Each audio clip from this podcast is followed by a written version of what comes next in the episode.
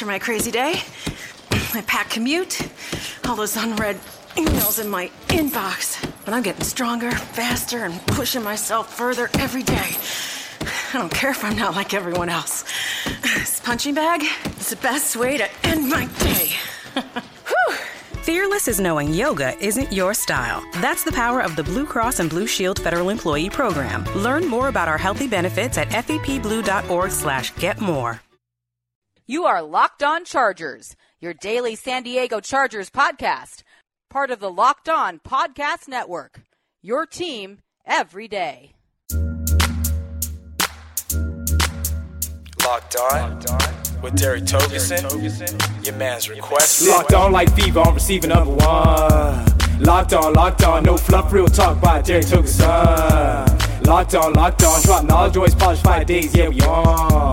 Locked on, locked on, no fluff, real talk by Derek on, locked on, realness. Like Corey, we legit. Say it like you mean, it's pronounced legit. Here you get all the real that you miss. Real content, real scoops, realness, fearless. Way better than the average. Real high marks, why we settling for average? We don't play games when we do, we ain't average. Social media savage. Locked, on. With Derek Togerson. Your man's requested. Greetings, Chargers fans. Welcome to the Locked On Chargers podcast. On a Thursday, I am your host, Derek Togerson, Locked On Chargers, part of the Locked On Podcasting Network, your team every day. Fastest growing audio sports entity on the planet. We got all 32 NFL teams, all 30 NBA teams inside the NFL, inside the NBA. If you like sports, check out the Locked On family of podcasts. It is truly an honor to be with you. Again, I'm Derek. You can find me on Twitter at Derek Togerson, or sorry, at Derek NBCSD.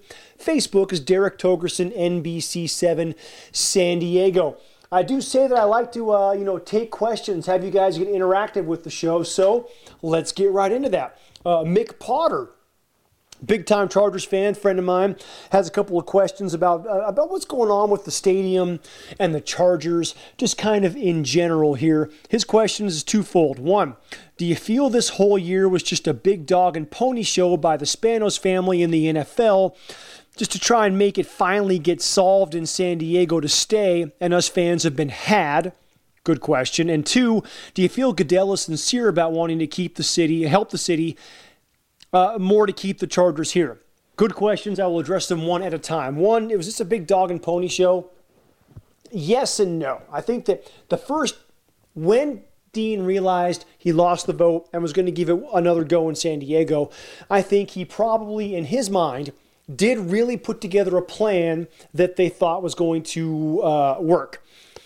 Problem is when they saw that it was a two-thirds vote because they messed up on the timing and the, you know the cannabis um, decision with this California Supreme Court and blah blah blah blah blah.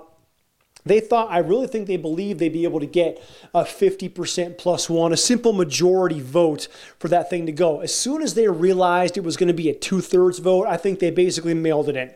That's, I mean, that that's my guess on this. So, um, a whole dog and pony show for the whole year? No. But for the campaign, quote unquote campaign, and trying to, to get something actually voted on, I, I think, yeah, they were going through the motions, and that's all they were doing was simply going through the motions of trying to get something done and making it look like they were trying to get something passed because they knew it was never going to get two thirds. There was no chance in hell that was going to happen. So, the first half of the year, well, the very beginning of the year when they were trying to go to Carson, yes, dog and pony show. Once they realized they had to try and make something work in San Diego, not a dog and pony show. Once they realized that they had to get two thirds of the votes, absolutely 100% Westminster style dog. And whatever the pony show is, I have no idea what that and and, and a dressage, Olympic dressage. There you go. That's uh, that. That's how that turned into that. Second part of the question was Goodell sincere about wanting to help the city keep the Chargers here? Roger Goodell is absolutely sincere in that because he pitched in an extra hundred million dollars along with the NFL owners, an extra hundred mil, a hundred million dollars to try and keep the Chargers in San Diego, help with the stadium thing. Um, yeah, the, the, the NFL wants to be in San Diego, and y'all have heard me say this before, right? The best financial situation for the National Football League is to have one team in the Bay Area ruling it, which is the 49ers, one team in Los Angeles, which is the Rams, one team in Las Vegas, which will be the Raiders, and one team in San Diego which they want to be the Chargers. That way, you have four big markets represented, four different revenue streams, four different places to have Super Bowls. That that's the way the NFL wants it. I just didn't think even the NFL realized, or the other two 31 NFL owners realized, just how bad this could get screwed up in San Diego. And you heard me go off on all this all day on Wednesday. All right. It's the Chargers and the ownership and the political structure for the last 15 plus years that have just beat this thing to a pulp. They've completely screwed the pooch. It is it's it's awful. It is awful the way this whole thing has been handled by by both sides. So yeah, that yes, the NFL is completely sincere in wanting to keep the Chargers in San Diego because they want a team, they want a presence in San Diego because they want to come here and host Super Bowls. They want to have the draft here. The draft is going to be in Philadelphia this year at the end of April and early May, early March. All right, that the weather. I lived in Philly. The weather's still not great at that time. They want to come to San Diego. All right. The, eventually, the draft and the Super Bowl are going to be in LA. They're going to be, you know, in Vegas. That's that's how this works. That's how that's where they want to be. They want to be in warm weather places. They want to be in nice places. They want to be in San Diego because they want to come to San Diego. It's viciously stupid and brutal the fact this is actually going on. I can't believe they've actually allowed it to get to this point. We're talking about dysfunction on every possible side of what we're dealing with. So, Mick, thank you for the questions. Uh, he got me those on Twitter. Again, if you want to, uh, you know, shoot me a question or something, NBC7 San Diego is the uh, name of our website. That's what I write for.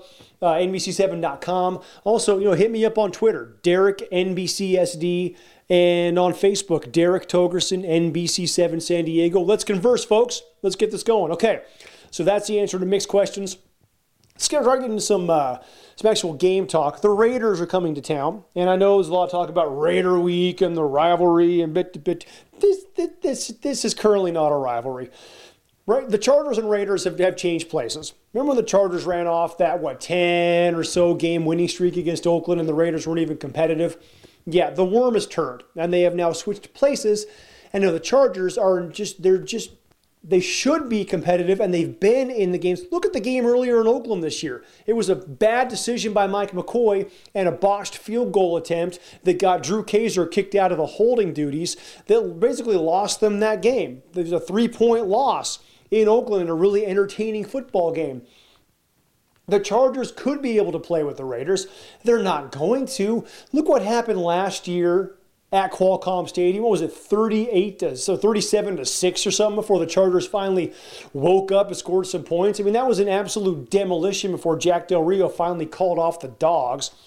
Uh, trying not to embarrass, you know, Mike McCoy and the Chargers. It's the Raiders are going to come in here and if they win, by the way, Oakland has a playoff spot clinched for the first time since they went to the Super Bowl at Qualcomm Stadium back for the 2002 season.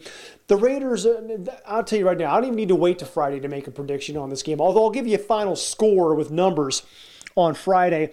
Oakland is going to wipe the floor with the San Diego Chargers because, I mean, Jack Del Rio has those guys playing aggressive and confident football. And I saw enough. And look, I know the guys on the chart on the team, the players are going to give it everything they've got.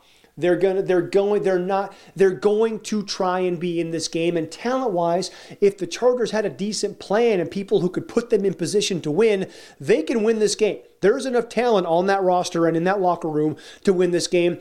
They've they've got nobody leading them and putting them in the right spot to do it.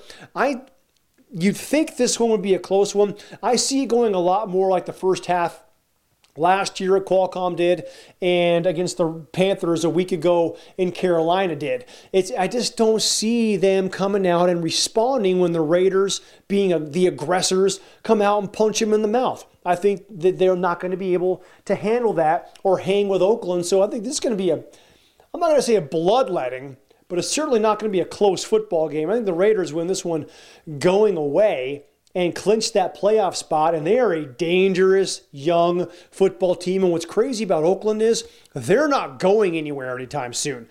The Chargers going to have to deal with these cats for several years because Reggie McKenzie's done a tremendous job of building this roster and having the latitude to do it. Mark Davis done a very good job of sticking with Reggie and not, you know, getting rid of him too soon, letting him put his plan into place.